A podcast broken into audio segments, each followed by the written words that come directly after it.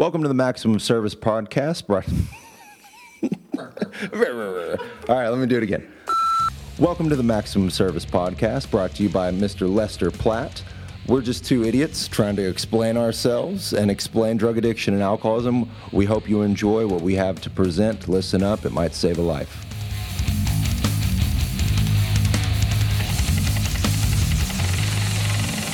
Hey everyone, welcome to Maximum Service with Mark and John. I'm Mark. I'm John. I'm going to cut you off a little bit. That's okay. That's okay. As long as we don't talk over each other, I think we'll be okay. Um, so, uh, we just want to introduce ourselves and give a, a little background information on what we're doing here. Uh, so, I'll start off. I'm Mark. I'm a recovered drug addict and alcoholic. I've been sober since November 27th of 2012. Uh, my background I've worked in the treatment industry for the past, I don't know, nine years or so. Um, a lot of that with John over here. I've also got a bachelor's in psychology, which John will definitely be giving me um, shit for, uh, I'm sure, throughout this, calling me college boy and things like that. Um, but no, I've, I've worked with drug addicts and alcoholics in my own personal life and in my professional life um, for almost 10 years now. I feel like I've got the um, background and expertise. I've seen what works and what doesn't work. I've seen a lot of people um, live and die uh, throughout the years, uh, along with John, um, side by side, trying to fight alcoholism and addiction um, in our daily lives. Uh, I got to know John, let's see, what was it, seven, eight years ago? Yeah. Uh, or no, nine years ago. I, I met you in Sober Living when you, you graciously gave me that cigarette and then uh, told me to go away. Um, but no, I've, I've known John as a as a coworker and a friend um, for a long time now. Come to respect him a lot um, and enjoy his company enough to do something like this with him, where we're we're trying to uh, inform um, and, and give back to the people who may not know about addiction and about alcoholism and what to do about it. And so uh, I'll let John take the mic here, let him introduce himself a little bit more. Yeah, so my name is uh, John Ulrich, and uh, I am also a recovered drug addict and alcoholic. Uh, been sober a little bit over 12 years. Um, let's see, I've worked in the recovery industry for approximately 11 and a half years, or worked in it. I've recently gone out of the, uh, of the, the industry um, almost 10, 12 years ago. Oh, 10 god it seems like that's how fried you end up getting um, about 10 to 12 days ago so this is the first time that i've been really a civilian um, and not worked in the industry and been sober um, you know i was a, a program director uh, of a facility uh, in wimberley so I had to oversee um, different departments. Um, I've also participated in. I participated in about four years of family programs. Uh, so that was once a month. Um, I had a, a three day um, session with families and, and the addicts and alcoholics with them. So I have a lot of experience on the family side. Um, I also think that, you know, throughout this talk, we can talk about my experience with um, the struggles of uh, family members and partners that really don't understand um, the mindset of an alcoholic uh, or an addict and um, kind of what the troubles that people who are in the profession have um, in their attempts to help their loved one. And I think Mark uh, will agree with me that that's probably one of the biggest problems that we've experienced. Oh, um, most definitely. Yeah, it makes it very difficult. Um, if the family's in the wrong mindset, it almost makes it impossible for there to be a success. I will put my name on that. Um, and we'll be getting into yeah. a, a, ton of that we uh, will as um, we move along. But let me talk about Mark and my relationship with Mark. yes, please. Um, I did meet Mark as he was in sober living, and uh, he did ask for a cigarette. I gave him one and said, "Leave me alone," because um, uh, he was annoying me. And then uh, I would run into him at certain areas. Uh, Mark, just to let you know, I'll just give a little background on Mark. Well, he is happily married now. At one point, uh, he was uh, banned from uh, going around uh, sober living apartments. I'll just leave it at that. Which will I'm not going to defend myself. He's no angel yet. He helps people. We're a constant uh, work yeah, in progress, yeah, as we, we say, right? Um, you are a a statue that is currently being chiseled. Still rough. Um, still rough, but it'll come around. Uh, but you know, we work together. Um, when I say work together, uh, he worked for me, under me. as, yes, uh, John. John was my boss for I those was his seven boss, years. so um, you know, we we got to work together. Uh, I relied on him a lot, which allowed me to do what I needed to do. Um, so, you know, that's kind of uh, where we're at. I decided to leave the industry, uh, and Mark, you know, we've always talked about doing podcasts, but uh, you know, he finally had a situation, and I said that, oh yeah, it'd be great uh, to talk about our side because I don't think that gets talked about enough. And of course, we are just here to help. I'm pretty sure there's going to be some opinions that we have um, that people aren't going to agree with, and that's okay. Um, However, um, you know, I'm not interested in an argument with somebody. This is just my experience. If you've had a different experience, that's great. And I think there's many different ways that this thing can happen. This is just going to be based on our experience. And Yeah, the- again, yeah, I kind of want to say that. Sorry, keep, no, no, you're yeah. good. The the whole the whole point is to be helpful. That's what we talked about when we came in. We're both hoping to be as helpful as possible. You know, when we we started doing some recording uh, originally for a podcast, we were just bantering back and forth uh, just about various topics. But we figured that we could be much more helpful and much more impactful if we actually honed in on our expertise and what we actually love to do. I mean, John and I have worked hand in hand trying to help addicts and alcoholics recover for years, uh, oftentimes in the same room, on the front lines with families. Um, and so, uh, I guess with that, uh, John, do you have any any hopes or dreams or aspirations uh, for for what you're trying to get out of this? Uh, yeah, I think um, I think there's just some things that don't really get talked about, and I think a lot of uh, functions of some podcasts, especially with people that are in the industry, are maybe to promote. The treatment center they work for. to promote. They might not say it's the treatment center, but they want to promote that stuff, and I'm not really interested in that. Um, I uh, my my hope is that one day treatment facilities aren't necessary. I know that that's probably not going to happen in my lifetime. It might never happen, um, but there is a big difference in certain facilities and how they do things, and I'm not here to promote that. Um, I'm not here to promote um, my name or anything like that. You know, I'm just doing this to do it. Um, I don't think that anybody that that becomes and this is my opinion that anybody that becomes famous or seeks power or to be put on a pedestal in this in this um, area really has to look at what what they're doing and why they're doing it. Um, because there takes a lot of humility to work in this program uh, to work in the industry and the program and deal with alcoholics and addicts. And I think once you get put on a pedestal uh, you become greater than than what the actual um, thing is. And so I'm really about that. So maybe that I might have a little bit of uh, reservation against, you know, like putting my name out. If you know, I just, I kind there's some things that I just don't want to, uh, I just don't want to be put out there. Well, you're not going to do something if you don't believe in it. You're not going to put your stamp of approval on Yeah. it. And I, I, I really respect that and honor that, and I appreciate you agreeing to uh, to do this with me, um, because my aim is to is just to be purely helpful, not to be critical, not to um, create a name or anything. Uh, we just intend on doing a series speaking to various groups of people. Um, one of the, one of the groups that we're going to be talking to more specifically is, of course, the drug addict and the alcoholic. I mean, one of my biggest problems getting sober, and I don't know if you were the same way.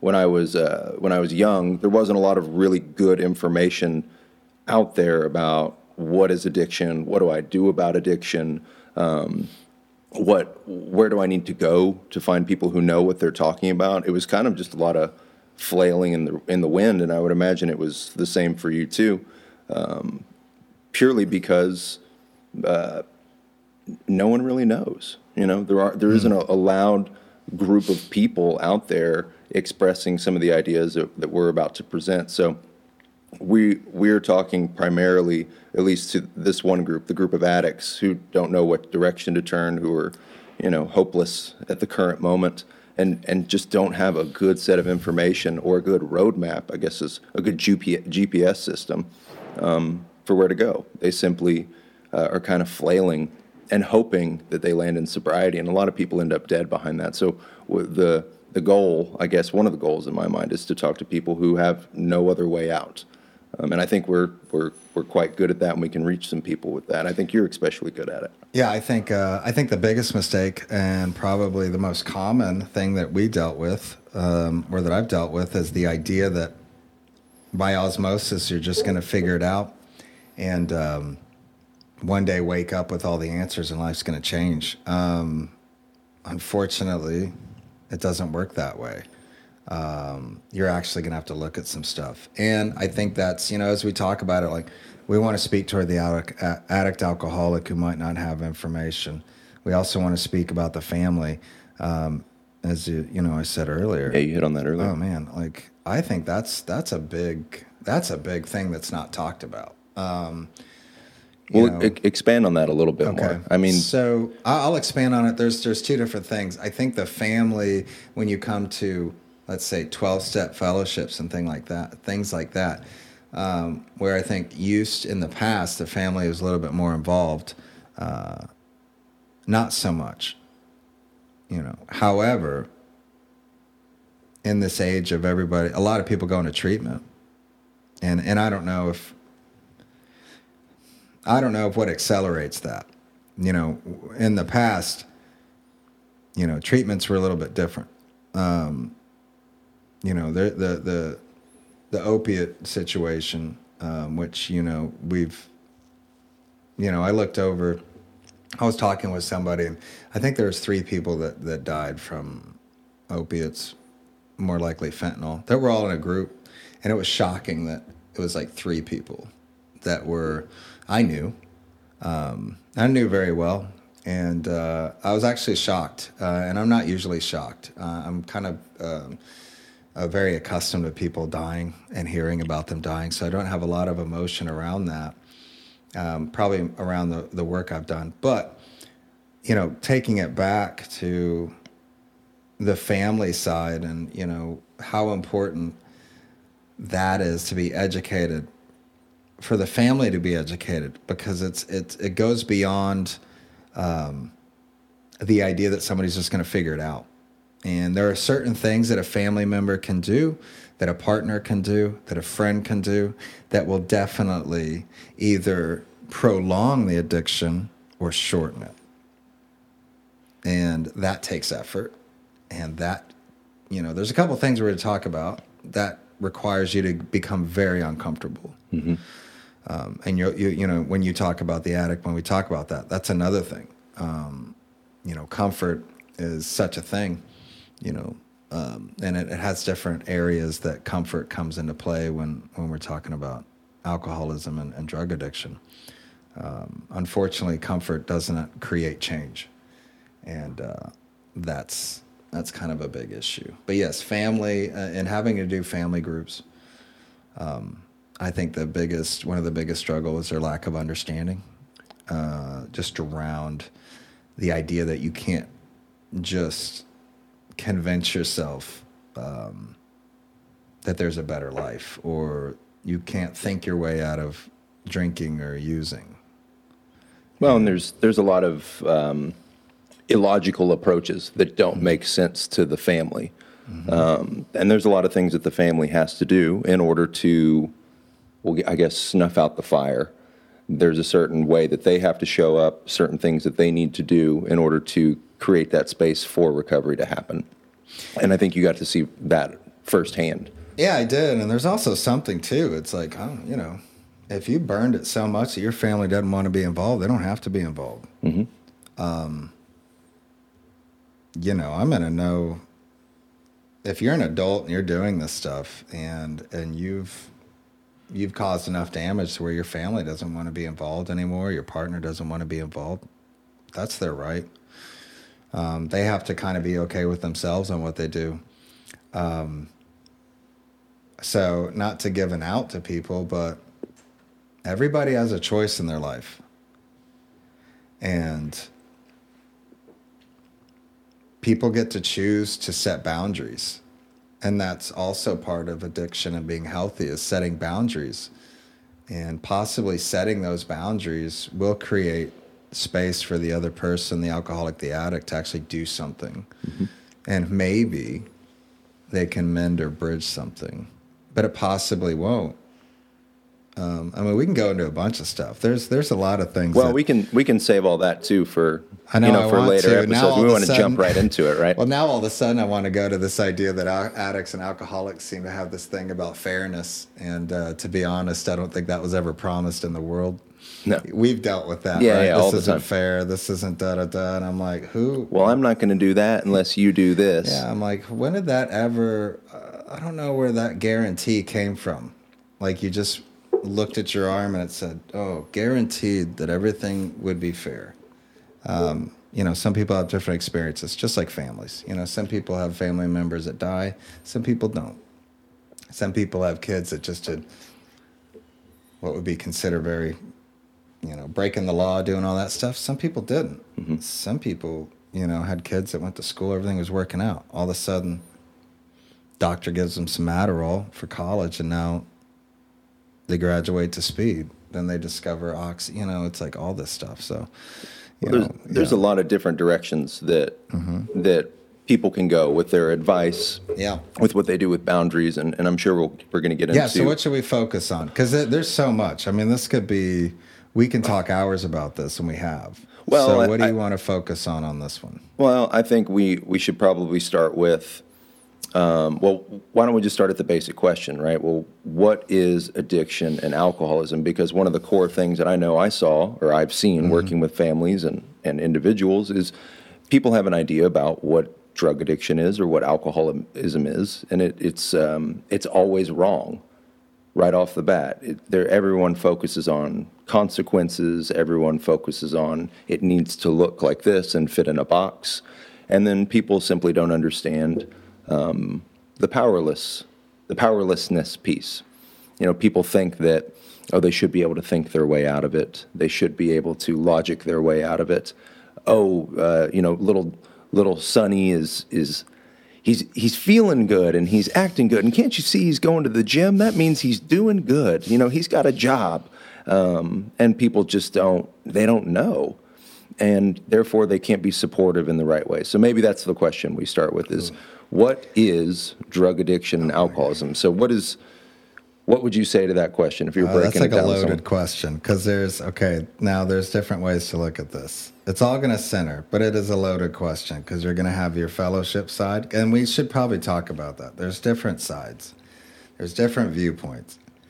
You're going to have your 12 step fellowship side i'm not really i'll comment on it like kind of basic stuff but i don't want to get into it because um, i'm not going to speak for any of them but it's what I pr- I'm in a fellowship, but I'm also understanding this other side. There's that. There's a clinical side. Um, you know, these either different avenues, different ideas around it, and then there's going to have a thing where it's just they don't believe it. You know, there's like there's, you're going to have like three spectrum. different. Yeah, you're going to have a spectrum of what people believe it is. Um, you know, in my experience, um, I do believe that there is a physical allergy to it or a physical um, uh, component to it. Uh, I believe that the body processes things different. Uh, in my experience, so uh, you know, just to be frank and let everybody know, like, so opiates work different for me than what usually they work for somebody that's not an opiate addict. Um, and that's how I can I relate a lot to when I say that opiate addicts kind of get what I'm saying. And that is when I put an opiate in my body, I don't get tired and drowsy and like some other people do. Uh, you know, I don't want to just relax. When I put an opiate in my body, I get energy. Um, it makes me want to be part of things. It makes me want to be involved. Um, I'm not gonna say makes me. It just it gives me that boost. That's not normal. Yeah, it That's does not something what- different for you. Yeah, that's not normal. That's not what I should do. And when I do do that, when I do got do that, I know. When I do do that, you're not allowed to be thirsty, by the way, during this thing. When I do do that, I just said, yeah.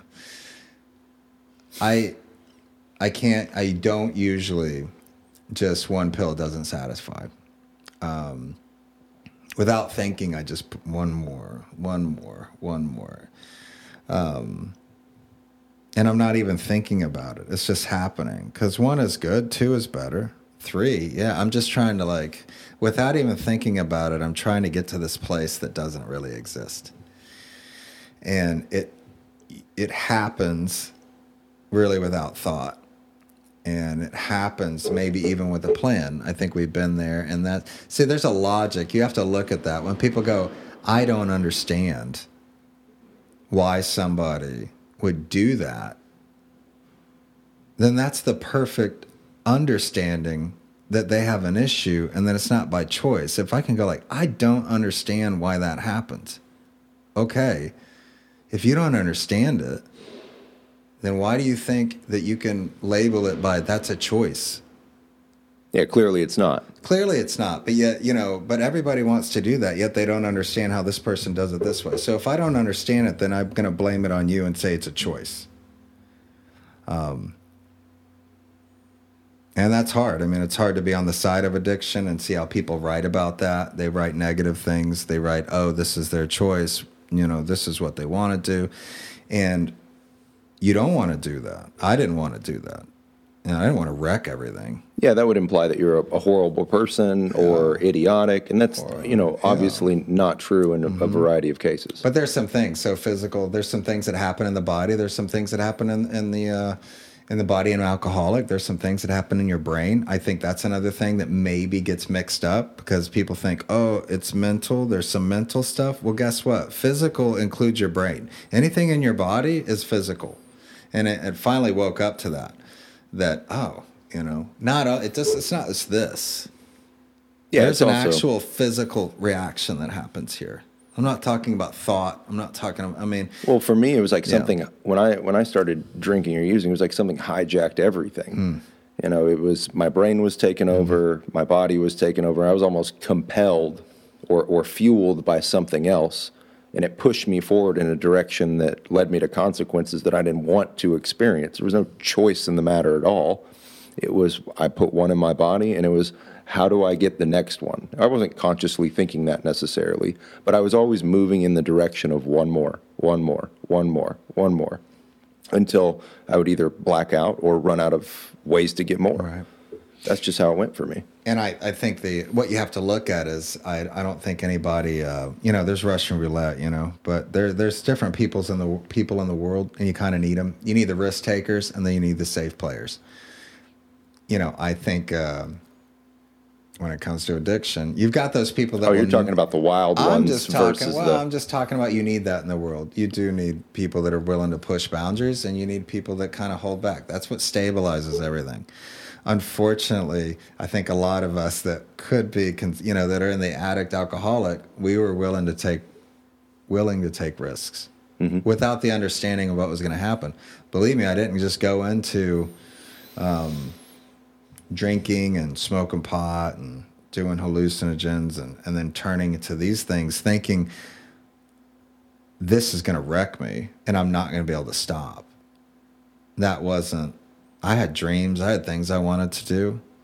Um, you know, I used these things to basically, you know, I wanted to have fun. I wanted to feel relaxed. I wanted to do these things. I just wanted to have fun. There's a variety of reasons. I just wanted to have fun. When you're 16, That's uh, how it starts. yeah, I just want to have fun. I wasn't one of those guys that drank and all of a sudden at 12 they drank and it was everything. I didn't know what was everything at 12. So for you, it was a slow yeah, progression. It was a slow. I didn't know, you know, and that's interesting. And I'm not getting on that. I just don't understand that because at 12, I don't know what was the thing. but that is how it happens for some people. It does, and that's where I'm like, when I hear stuff like that, I'm like, whoa! Like, not only did you have to deal with it at a very young age, but there mu- really must have been some stuff that was, Compelling you. yeah, you were struggling with for you to to have that drink, and then everything worked. For, you know, everything opened up, and you just wanted to keep doing that. I'm trying to, I try to think of like going back to that, and I just can't. I don't have that experience. Um, so. So there's that physical piece. Yeah, there's that physical piece. There's a satisfying piece in that thing where all of a sudden you take a sip and then, you know, you're plastered and you don't know how, you don't know why. Um, and it seems to happen more often than not. And I think that's that that's the kicker is that it happens when you do it. It happens more often than not. Well, so let's let's talk about the other component then too, the one that no one understands, the no- one that is baffling. There's no brain chemistry to it that we're aware of. There's no uh, you know body chemistry that we're aware of. Um, it for me, it was the piece that worked um, through rationalization. Basically, I, I recognized I had a problem after a while. I ran into so many consequences, and for me, only an uh, an idiot couldn't see that drugs and alcohol were an issue in my life. And so I had an honest desire to stop. I went, I can't do this anymore. It's standing in the way of those, you know, those dreams and goals that you talked about. And um, for some reason, unbeknownst to me, I had something going on in my head that went, you can do this again. You can have one more. And it would show up randomly. I'd be trying to stay sober. I'd put some time together, not very long, couple days, couple weeks. You know, I'd go to a, a rehab or something like that. Or I'd, you know, uh, I remember one stint of my sobriety, I was just going to the gym. And then all of a sudden, I go, after the gym, I went, oh, my back hurts. You know, I could really use, you know, I, I could really use 10 Vicodin because that's what'll fix That's it. what'll fix Despite me, you know, already having some really bad experiences with, you know, eating handfuls of pills. Um, or, you know, uh, another time in college, I was trying to stay sober. I went to a bar with some friends, you know, oh, I'm going to be the DD tonight, that whole thing. And then running into a girl I really liked, and I go, you know what? I don't have the courage to talk to this girl. You know what would give me courage? Like five shots of whiskey. That's what'll do it. So there was always something in my head when I was sober that would go, You can get away with it. You can do it. You can have one more. And then towards the end, I don't know about you, but towards the end, when I kind of knew that everything was messed up with me physically, mentally, I kind of just went, I don't care. This is this is going down. yeah, We're doing this. No, I get that, and I can relate. I can also relate. Like I have no clue. I have no clue why my brain did that and obsessed over that, and other people don't do it. They have a bad experience. Like I'm not gonna do that anymore. I don't understand it. I don't think you can explain it. I think people try to explain it, but if you're really honest, I don't have. I don't. I don't understand that part of me, um, because I think we talked about like I've done other things. I put my mind to other things and got and done it. Even if it was painful, I've done it. Um,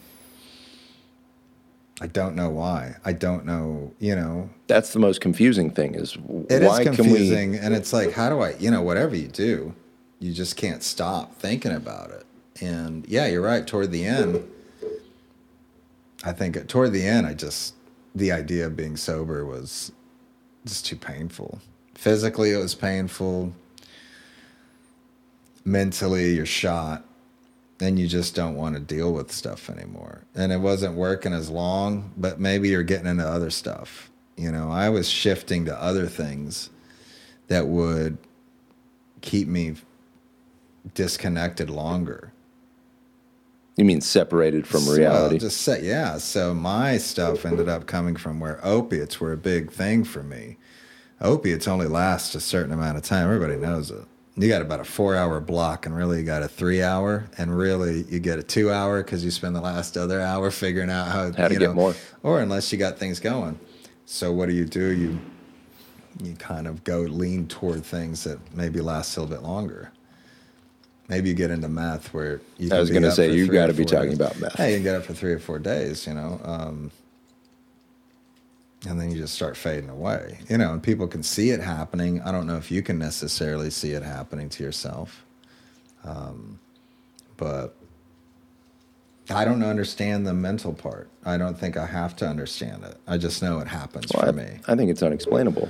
Yeah. And that's what families really need to understand is these things are beyond our reason, beyond our Mm. control, and we don't 100% know why these things are happening, but they are. Yeah. And, it doesn't yeah. really do any good to figure it out. It doesn't. I think, you know, sometimes you're like, I don't have to figure it out. I just know that now I don't experience that. And what did I do to get there? I don't really give a shit if I can figure that part out. Yeah. If I can if I can find a solution to it, It doesn't matter. Well, I'm not going to sit here and try to dig this hole. I, I want the solution. That's where I'm going to go. So if you want to sit and ask why and why does this happen, and I think that's what families do. They want to find a reason. Yeah. They want to find a reason. Maybe they want to find a reason that they can relieve themselves of guilt because they think they've done something. Yeah, that's quite possible. Or maybe they just want to put out there so they can just take it all. There's just there's a couple things. But the deal is and the situation is if you find out what the reason is, it's done.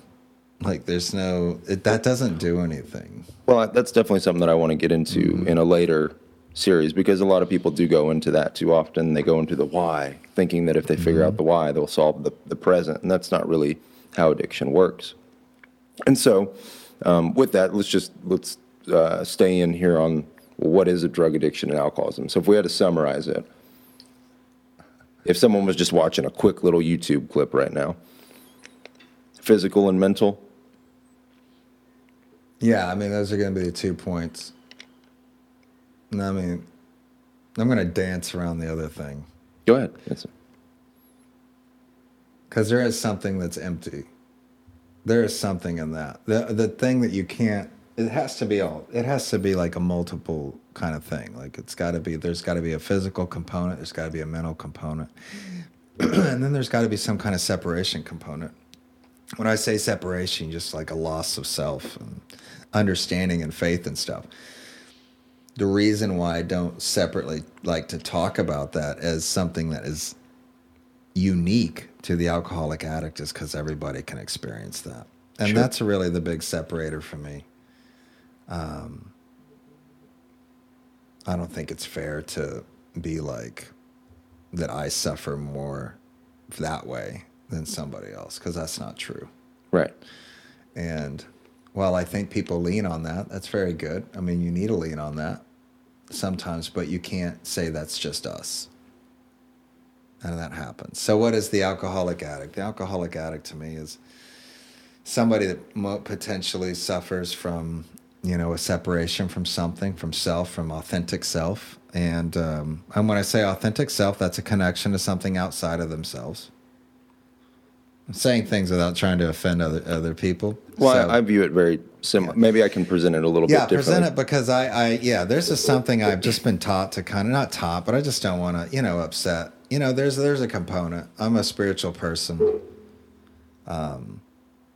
Well, how about, how about I present it? Why How don't you present it, and then I'll I'll try to um, agree or disagree? agree or disagree. But there's a, some points I want to make where you explain it, and there are some points I want to make about that. Sure. So the way I see drug addiction and alcoholism is it's a physical and mental component. Or there are two components, physical and mental. The first one is what we talked about. Basically, once I put it into my body, there's not really an ability to control how much I'm going to drink or use in a mm-hmm. certain sitting. It's usually contextual, meaning if I'm left to my own devices and there's no consequences that are going to occur, my choice day in, day out is to do it intoxicated more, more, more, more. And then once I realize that that's an issue, I try and stay sober. And then the mental component comes up. I have to have um, there's there's some sort of thing that's driving me to take another one after I should have learned my uh, my lesson. And then I think the what you were talking about just a second ago is because there's this loss of identity or loss of sense of self or there's certain self-esteem issues or pride issues that blocks me off from staying sober from following through with some sort of plan uh, to stay sober.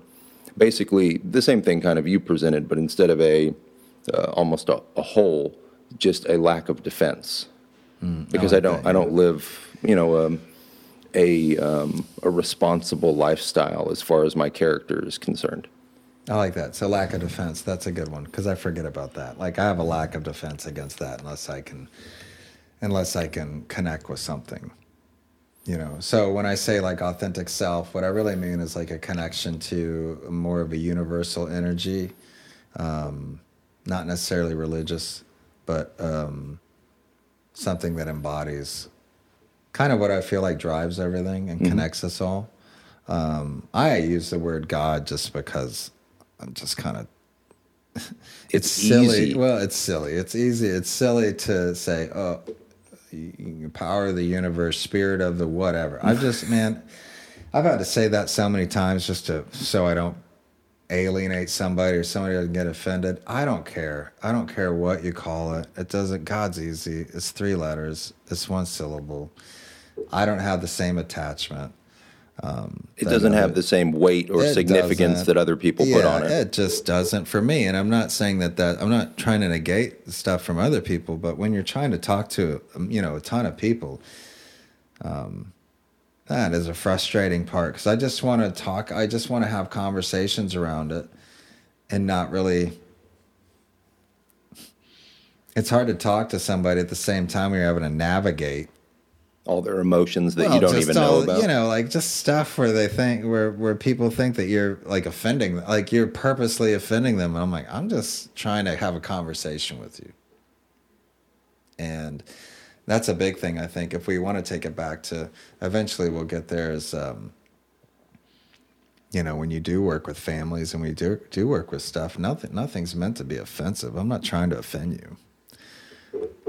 I'm also not trying to be your friend and and and that's probably where people think they're getting offended. I'm like, I'm not really interested in, in being a friend to a family member when I'm explaining that stuff. I'm just saying like, hey, here's a way out, and it's going to be real uncomfortable, and you're probably not going to like me because I'm going to have to tell you some truths about what's happening. Well, but the the whole process of recovery and the whole process of mm-hmm. sobriety is uncomfortable. I mean, what I talked about a second ago, the the lack of defense and an inability to live up to the the character um, values that you know is a, a proper way of living um, is the solution to alcoholism and addiction. You know, isn't it? At least that's what I found is that when I learned through a variety of tools from, you know, clinical to, you know, 12 step fellowships and things like that, what I learned to do was right my character and orient my character in a way that was more helpful, more productive, that created um,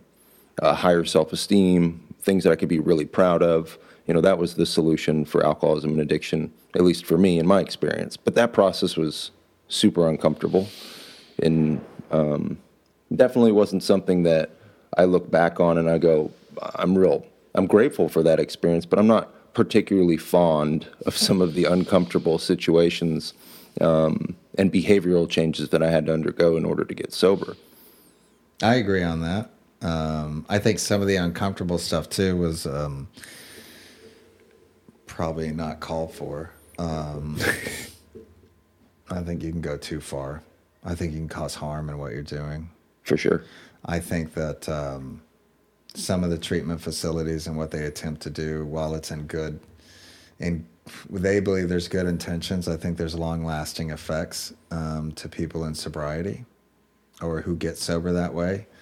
Um, I know several of my friends where, you know, we, we, we got it. You know, we're sober. It was good. I've had some really good things come out of it. But there's also some things that uh, in my personality that changed, and that was brought to my attention very recently.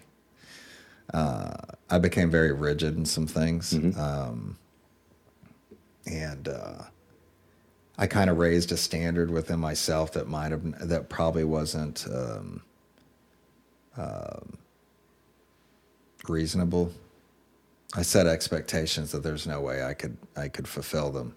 So you're saying in that uncomfortable Yeah, and process, that, yeah, there's got to be there's there's a difference between uncomfortable and creating um, tr- uh, wiring or trauma. Yeah, no, Yeah, you, yeah. There's and and where you where you changes your whole outlook. There's there's different ways to do it. You know, I have people in my life that actually made really good changes, and and they you know and they it didn't affect them in a certain way. It, you know, it depends on how you're taught. You can get a mentor that can really mess you up. You can be sober, but you can be really messed up. Um, you can be you can it's like you're, you're taught that in in certain areas you're talking about i want to have freedom to go be me you know and uh, when you talk about alcohol and, and, and drug addiction you know we want to find the solution but I don't want to change you. I don't want to change who you are, like the the who you are. At its core level. Yeah, I don't want to scare you. Sure. And I think that's a fine line, man.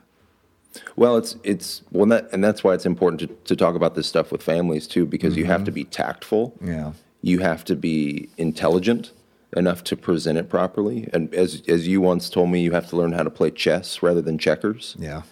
Um, because addiction is tricky. Yeah. You're dealing with a lot of feelings, emotions, mm-hmm. um, traumas from the past that you may not even know about. And the person that's trying to help you has to be in the know. They have to know the solution. They have to know how to present it, or they can, in the in the quest to make you uncomfortable, they can go overboard, and they can do some damage. yeah, so, yeah. I mean, there's certain things. I mean, there's certain things that that I think are inappropriate. Um, you know, as we're talking about, like, what's the addict? What's the what's what's the alcoholic? I got this thing I got this physical thing, I've got this mental thing that we can't explain. It just happens in us. There's also this emptiness that we're probably experiencing. Um, it's probably getting worse, you know, like it's probably driven by a lot of stuff that maybe you didn't really identify, you know. Um, I didn't understand what normal was, and I didn't really understand that until I got sober that I didn't understand what normal was. I just thought, I just I don't, I don't understand that. I don't understand how you're not anxious. I don't know what that means. Um, I can explain. I can understand it now, but you know, I just I didn't have a lot of scope on what was what was like normal and what wasn't because I've only lived in myself. Um, but I, I want to go back to that. Like, there's some things that are just to me in a just shouldn't happen. Um, one is uh, and I participated in this and had to make some real changes, like evolved. I've evolved in my ideas around this. Um, you know, you definitely can't fear anybody into surrendering something. That's not what surrender is. to have somebody really say, you know what, I'm gonna I'm gonna let go of this some of these ideas. I'm gonna go do this. I'm gonna just go all in. You can't you can't do that. You also can't tell people how they feel. That's a big one with me. I don't understand where people have the right to do that. Um, you know, that's where that that dynamic happens, and and also shaming is is a big thing, and I participated in it, and I thought I was doing good things, um, but I slowly learned that there's other ways, and there's your extremes. I mean, you're just gonna have your extreme people that do it this way, and they can be successful, and there's these extreme people that do it the other way and they can be successful. But what I've noticed is that all the people that are extreme this way and all the people that are extreme this way, in my knowing them, have shifted and started, they just center, they just come to the center. They realize that this might not have been the way. It might not have been the way to shame and to cause chaos and to beat somebody into submission. These people have also realized that you can't just be willy nilly and do whatever you want, and I'm not going to bring awareness to your behavior. I'm not going to just say, oh, everything's okay, you're okay, everything's okay, you're doing great. You have to find some way to present things in a way that's that will impact them but also will not harm them. And I got, I got schooled on that, you know, in the, in the last I'm gonna say five, six years. Yeah, you have to you have to learn how to be assertive yeah. while being compassionate, and they, they, both struggle from the same problem. It's the same problem that families have, mm-hmm. that friends have, that we all have in relationships, which is I don't quite know how to approach this, and I don't have the toolkit to approach it correctly. So I'm going to rely on what I think is best for this moment and lean on whatever toolkit that I've been provided and oftentimes that that does end up causing a lot of harm. You know, sometimes it creates shame in an individual. Sometimes it creates trauma in an individual, and sometimes it lets an individual get away with way too much. You know, they're not able to um, fully flourish uh, because they're not being challenged or pushed in a certain direction. There's no boundaries for them. They can kind of run over anyone that they want. Yeah. So my big thing, my big thing, if we're going back to like we're talking about different ways, different different ways to to see things. Different. What's an alcohol? I want to always go back. What's an alcoholic? What's an addict? How do family members work? So, what are the biggest things that I found? And you know, we when we were working. I mean, family members can just make it just get, they can just make it impossible. Uh, you know, part of me is like, if you can't hold boundaries and, and you're not even going to attempt to understand what's going on, I don't even know why you're wasting your time. And if you're paying for the person to be there, I don't know why you're doing that. Um, that's that's the biggest issue I had. You're going to be dealing with somebody who's not healthy, and if you can't listen to experts, even if you know, even if they're like a little nutty, even if they have a little bit of ideas that you know, in hindsight, might not be the best. Um, the intention is good, and what they're trying to do is is kind of educate you on what's going on. And some of the, even even I think the wildest and craziest people have good boundaries. They all say the same thing. You hold your boundary. Don't give him a choice or her a choice. Don't pick them up. Don't keep paying for stuff. Everybody, these are common things that get that get told. Like you're not going to change that. It's like you want to do the Ten Commandments of what families need to do to help an addict. They don't change. They never have changed. They're not going to change. And the problem is families are uncomfortable. They don't want to do it. They think it's too harsh. They think it's this. They think it's that. And uh, that's the biggest struggle because without them, this other person has to be extremely motivated. And they're, you know, and you have to take the safety net away. That's the only way that's going to promote somebody trying to make actual changes in their life. Well, isn't it wild that? Uh, well, one of the things that I found wild was, and continue to find wild, is when people are paying for that type of treatment and they've agreed to come to like those family sessions. Yeah. They'll get in those family sessions and they will go, I'm not doing that. As if they're some sort of expert. As if it's, it's uh, I think we've talked about this before, where it's like a peewee football player signing up for the NFL and they're like, "Oh, I'm going to take on the linebacker. You know, I'm going to be just fine." And it, that always blows my mind. Is you get a, a, room full of experts, and and everyone can kind of universally agree on a couple topics. Is like the boundaries thing. Don't pay for this. You know, your son is 25. Your son is 30. Your daughter is 36. You, you should not be paying for these things. Mm-hmm. She needs to be taking care of herself. He needs to be acting in this way. And that's just really simple stuff and people sit there in a room and they go, no, no, no, I know better. Even though I am paying for this, even though you have years of clinical training or years of experience in this field, you have walked this path before. Me, the truck driver from Minnesota who has never dealt with addiction or alcoholism ever, I'm actually going to be the expert now. It's just, it's baffling to me that that is what happens. And I don't mean to be, you know, insulting to anyone with that. It just, there has to be a certain amount of humility within the family to have this whole process work. You know, there has to be humility from the, the from the counselor, humility from or the 12 step person or whoever the expert is that's trying to help. There has to be humility from the family and there has to be humility from the the person in recovery. Like Yeah, all would- those have to be firing. I would agree with that. Uh, there's a- you know there's a couple things you know. I do like that.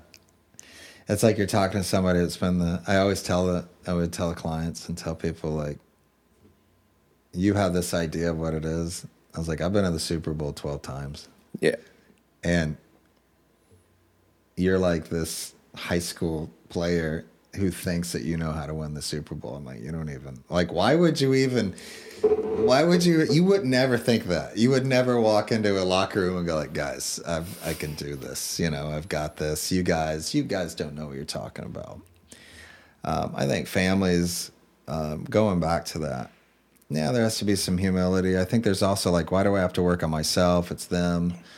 Um, you also got in doing that, you have to admit that maybe there's some things that you didn't do right, or not right. I wouldn't say that. I would just say you just didn't, but you didn't do it, or you didn't know the outcome was going to be what it was. Just like I didn't know continuing to put the stuff in my body was going to wreck it.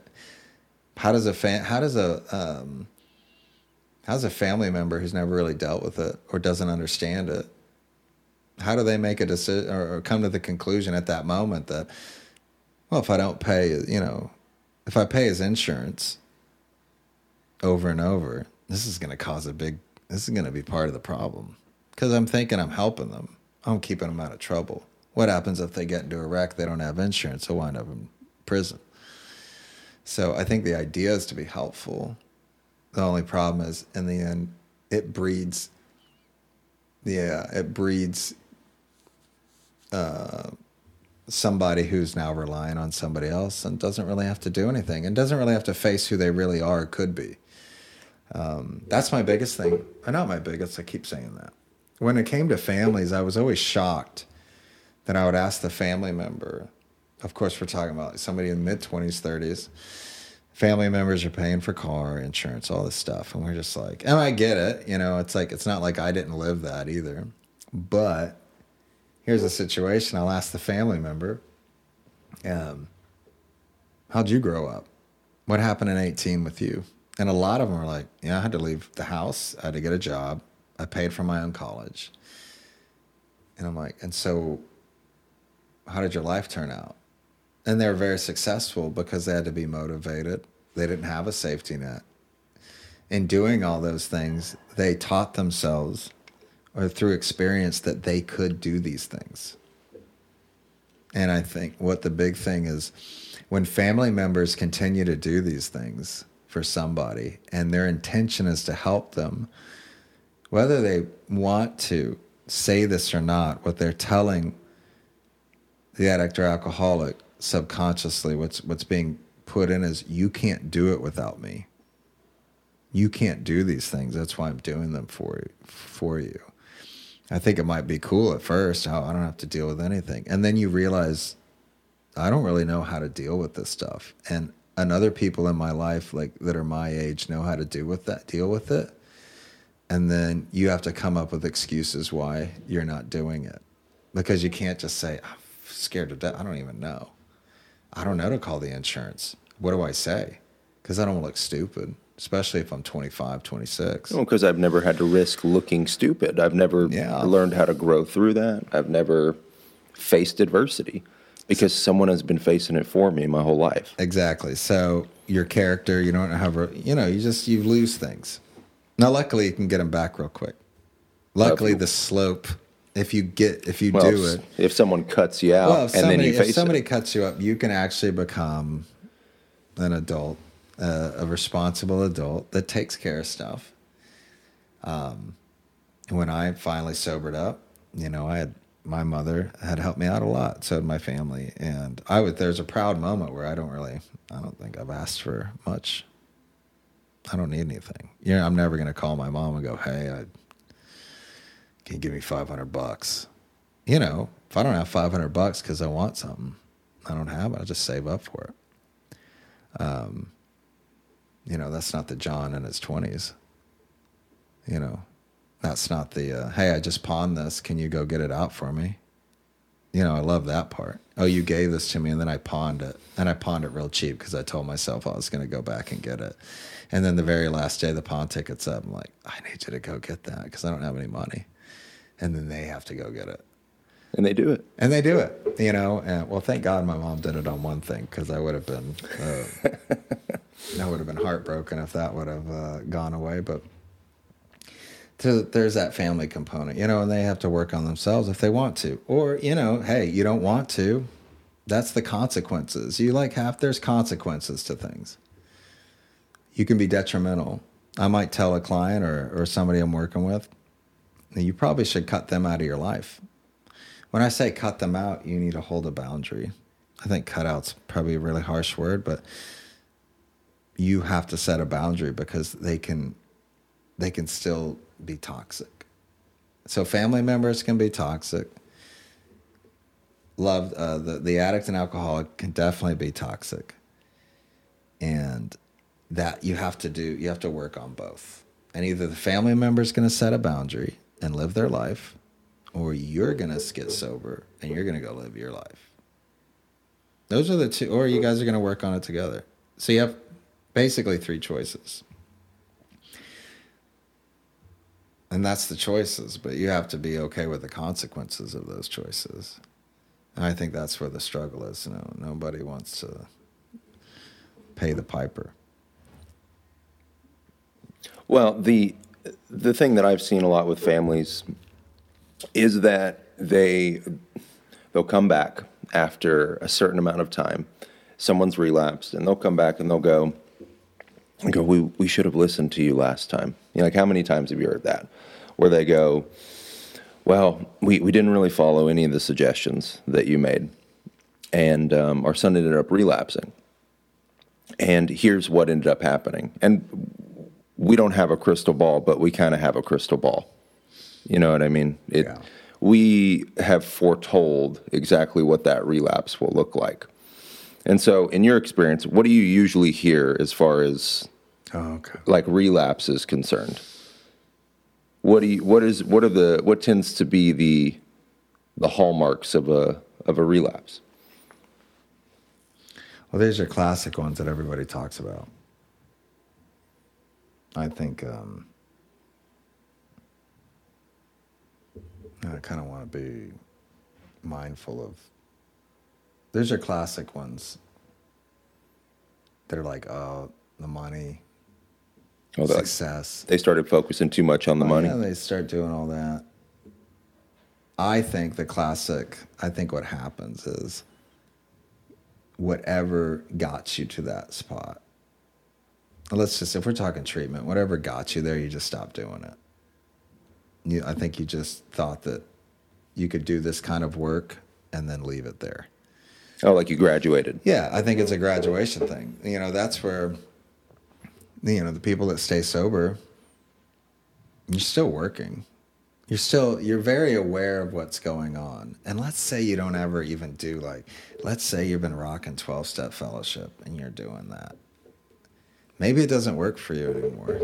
Maybe it doesn't work for your this is a very touchy subject too. And I used to be real hardcore like how could you how could you walk away from this and think that's okay?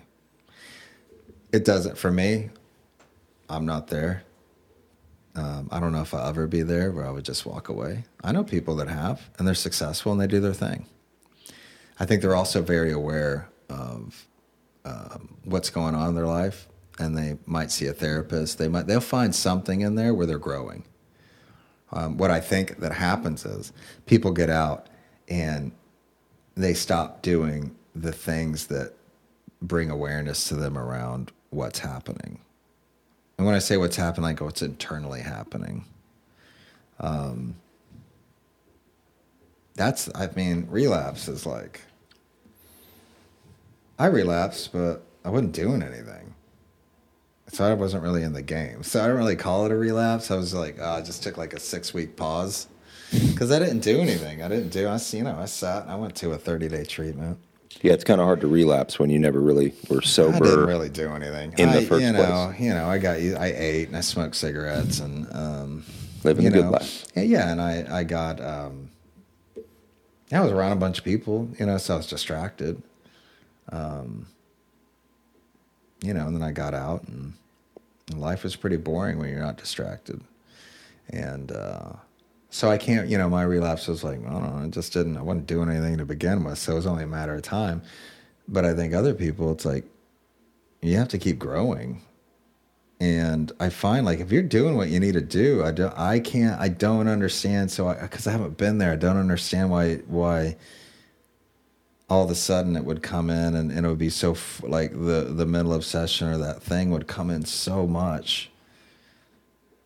To where you'd have another yeah, one? Yeah, like I just, I it's hard for me. I'm like, well, you know, I've just never experienced that. Yeah, I've only seen it happen. Yeah, I've only seen, so I don't know. So what I see is generally a lot of what you said. There's a lot of um, complacency and a lot of over focus on things that I'll say they're recovery related, um, but there's you kind of lose sight of the original thing, which is that I'm working and I'm growing every single day to become closer to that that internal goodness that exists within every single person. people drift away from their principles and values very easily and get distracted by all sorts of things. You know, they get distracted by relationships. There's an overconcentration on money, uh, overconcentration on work. There's an overconcentration on kids, even. And these are all good things. But in the middle of all that, they're not being honest. They're not having integrity with what they're doing. And they don't really have uh, a system in place of checks and balances on those behaviors. You know, they don't have any tools. They're not growing. They're not going, you know what? It's not okay to not be honest in this situation. It's not okay to um, to to not practice humility. And so, and that can manifest in a variety of ways. But I too, I I haven't been there, so I don't know that sudden onset of that mental component, what that feels like, what that experience is like. All I've really seen it is is reported back to me you know, people come in and they basically they kind of give me the same old shtick, and I know they've done this with you too, where it's, well, what were you doing every single day? And they'll be like, well, I was, you know, I was stealing from work, you know, or I was avoiding this confrontation with my boss, or you know, I was really struggling in my marriage and I didn't do anything about it. You know, they're they're engaging in, in something that doesn't sit well with their spirit. And so they reach out to the only thing that fixes that, and that's generally alcohol and drugs. Ah, uh, yeah, it's kind of a, a relapse is a relapse on.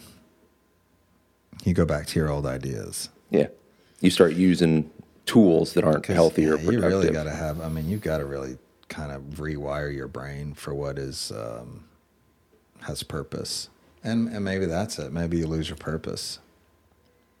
Maybe that's maybe that's the start of a relapse is that you lose your purpose and whatever started shaping your idea around things, you got influenced by other things because you put your you put what was important to you ahead of what should be important wow, it's like you just get influenced by the wrong thing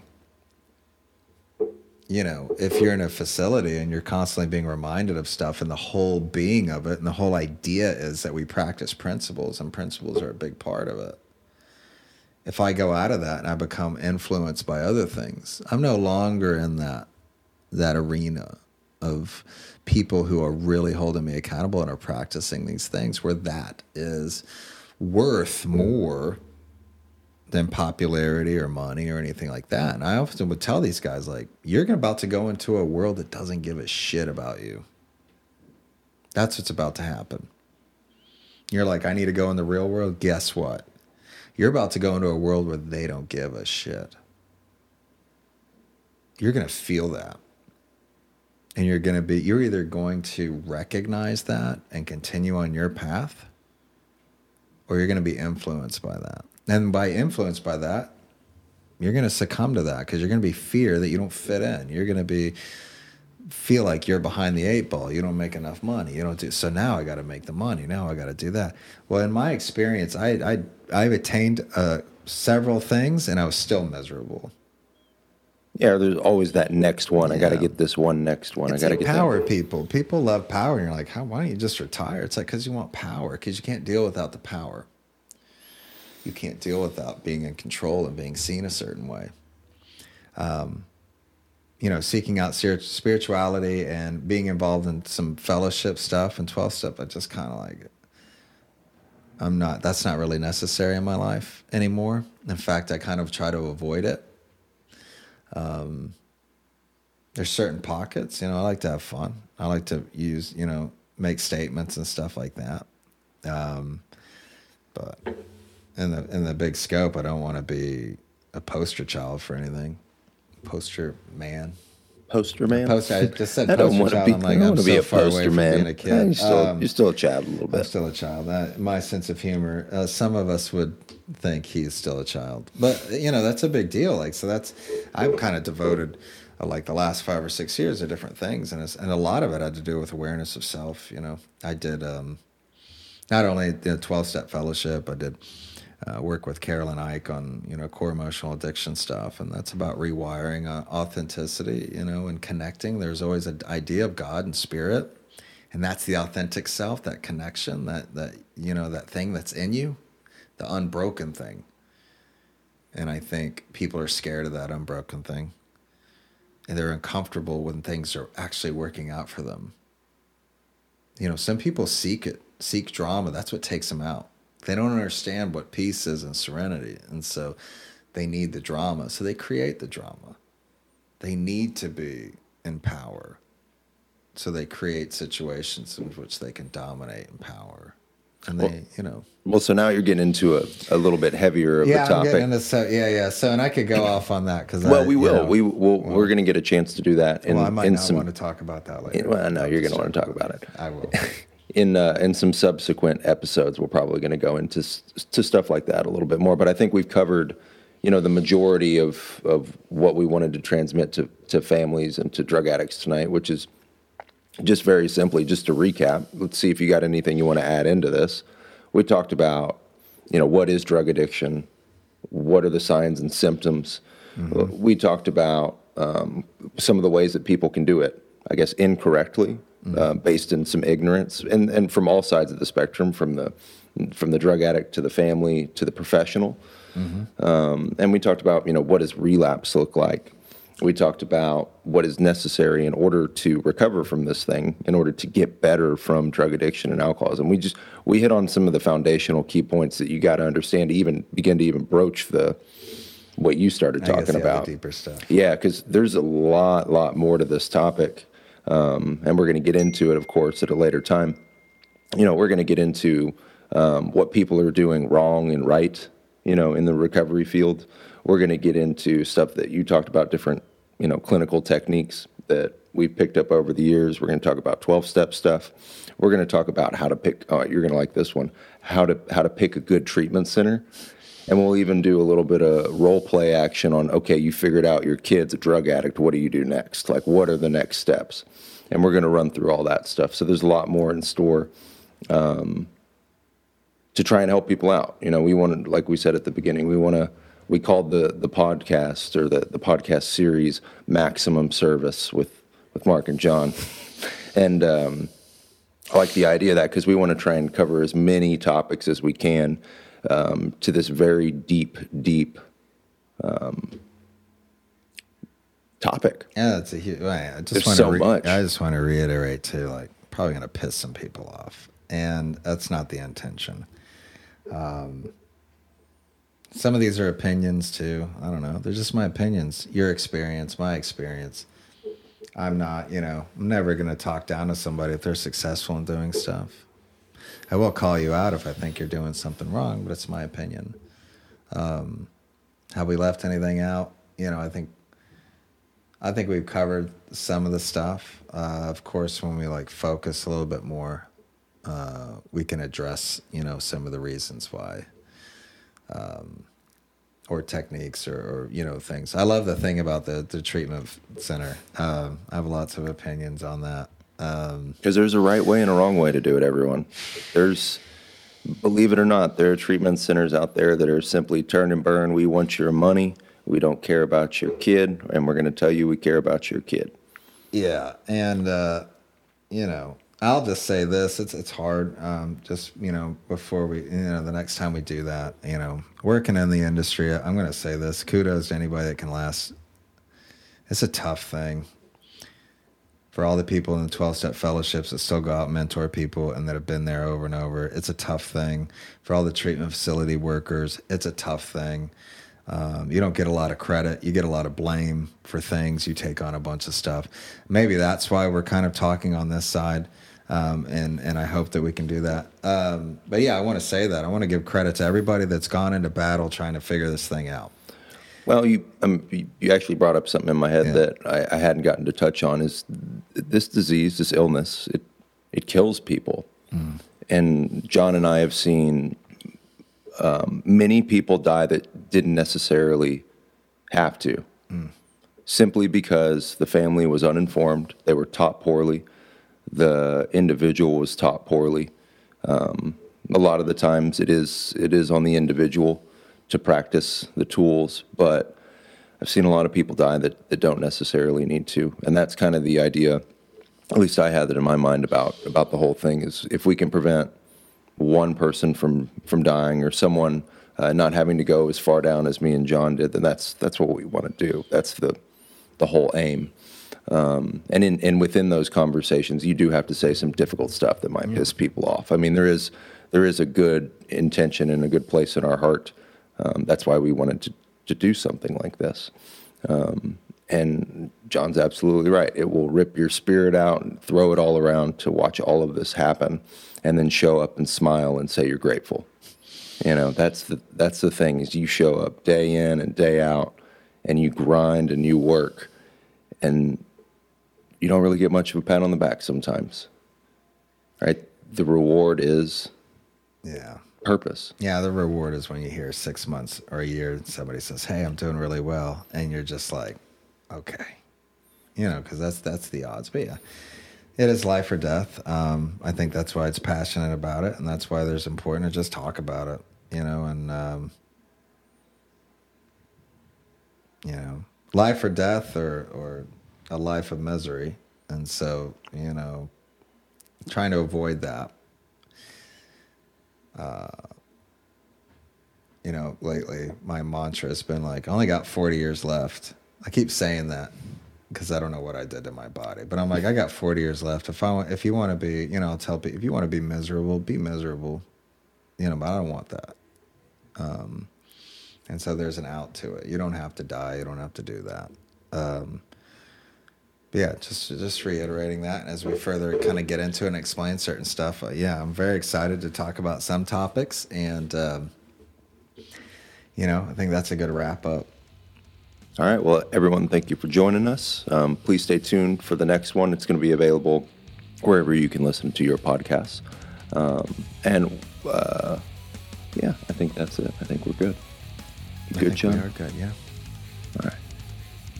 Thank you.